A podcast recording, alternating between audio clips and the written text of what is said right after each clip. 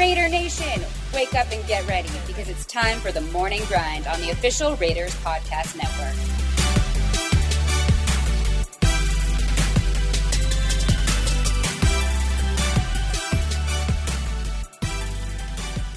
Good morning, Raider Nation. This is Professor Kennedy. Today's date is November 9th, 2021. Thank you for joining us on another episode of The Morning Grind. Today's show, I want to focus on receivers. And I know that a lot of you are excited. The recent acquisition of DeSean Jackson. Some of you probably have asked at age 34, what could he really bring to the table? We'll discuss that in a moment. But I really want to answer the inquiries that I've heard from the Raider Nation of how come they didn't make a play for Odell Beckham Jr. Well, there's two reasons behind that. And I'm sure that Mayock and they probably did inquire to see what it was cost, uh, especially with him being on a free agent. But I'm here to tell you, with everything that's going on with this team, from Gruden to Ruggs to now Damon Arnette. I don't think you need another outspoken diva whose father has participated in getting him released from the Cleveland Browns. I say that to say this: there might be some, uh, there might be some truth to the fact that maybe you know, maybe that he was avoided while he was in a, Cleveland Browns uniform. Maybe didn't get the ball as much as he should. You know, whatever. It's not one of those things where where it's like you, you know your quarterback is definitely going out there and avoiding him.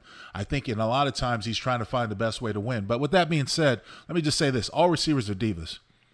Okay, I, I, I've played a long time with a lot of notable receivers, and I've came off the field many times with a lot of them saying that they were they were wide open even when they were double or triple covered. So all all all uh, all receivers are divas. With that being said, I don't think the departure of Odell Beckham Jr. had anything to do with other than the fact that he wanted to be more of a focus in the offense. And really, to be honest with you, that's truly not the Browns' offense. I know they have the ability to throw the ball, but that's really not their offense. They are a run first team, and then they back it up with the pass. So somebody from that, you know, sort of clout really doesn't fix their mode. But there are a lot of other teams that I know made a play or still making a play for for Odell, Odell Beckham and the fact is, is that the Saints are probably one of those, and you don't want to get into a bidding war with somebody who might turn out to be a little bit more of a distraction, a little bit more headache in light of what you already have and have been dealing with on this roster. So I actually like this move to DeSean Jackson for a number of reasons. First one is that he still has speed. He's deceptively, uh, deceptively fast.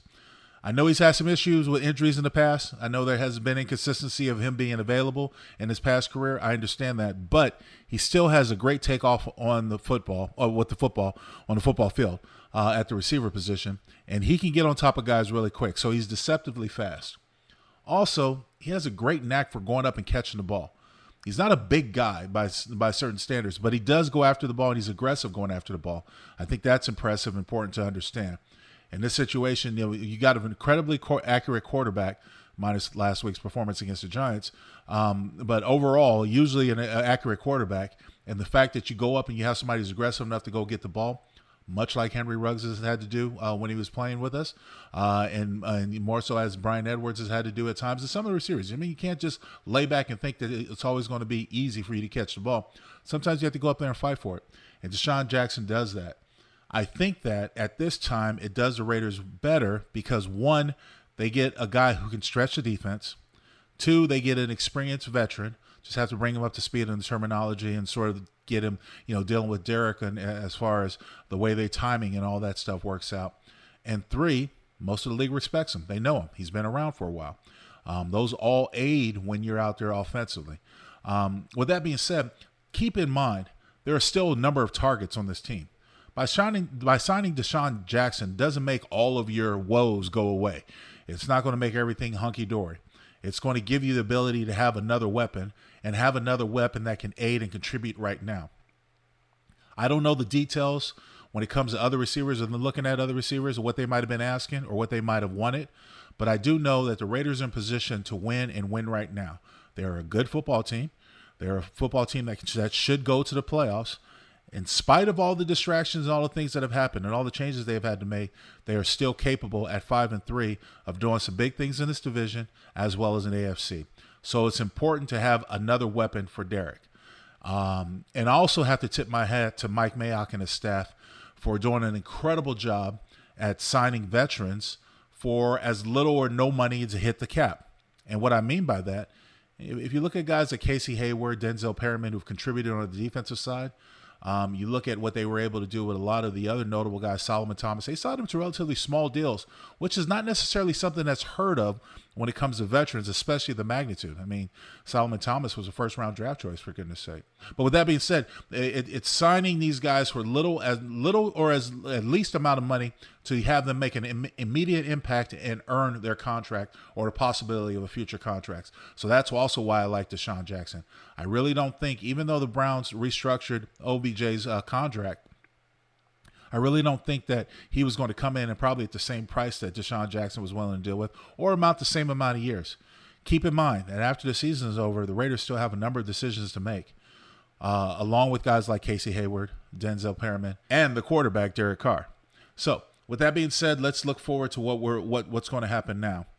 Bring the receiver in, get him acclimated to the terminology, the way you do things. Really, as an ex receiver, um, it's it, it really is one that's supposed to stretch the defense.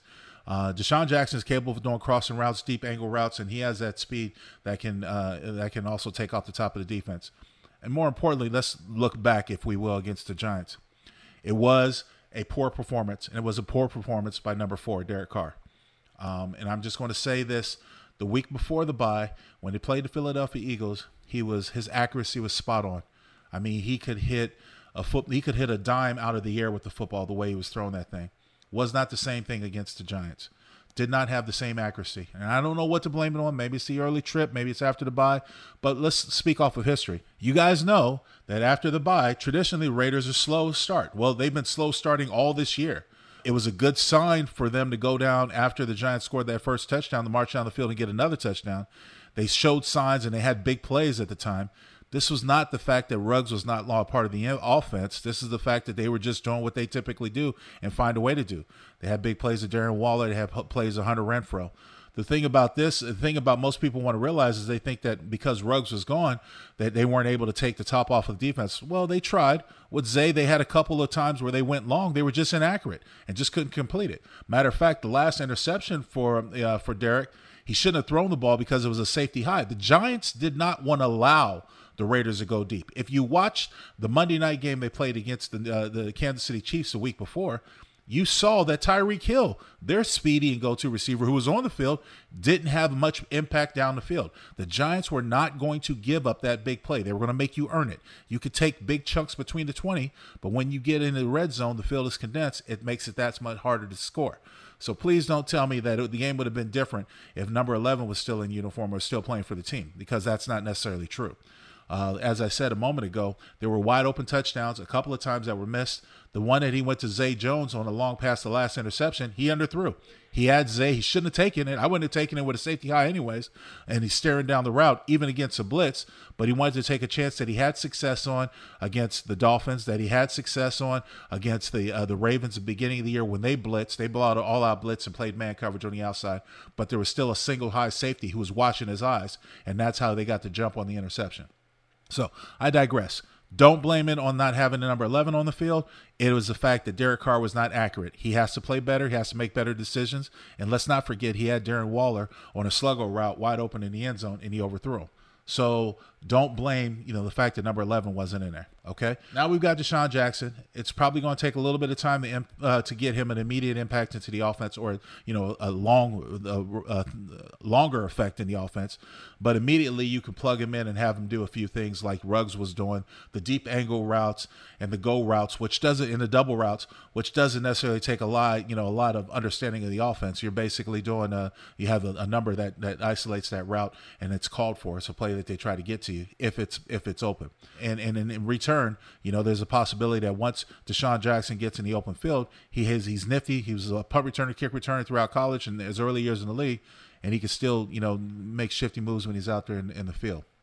So I think that the, you know getting that op- opportunity at receiver in an inexpensive, uh, probably inexpensive contract, and then pushing forward into the playoffs is going to do the Raiders good. I like it. And I, I think that's it. I'm, that's all I'm going to do on my riff today when it comes to DeSean Jackson. I think he's going to be good. Look, I've had fun with you guys. This is Professor Kennedy, and thank you for joining us on the Morning Grind. Thank you for listening to another episode of The Morning Grind on the official Raiders Podcast Network.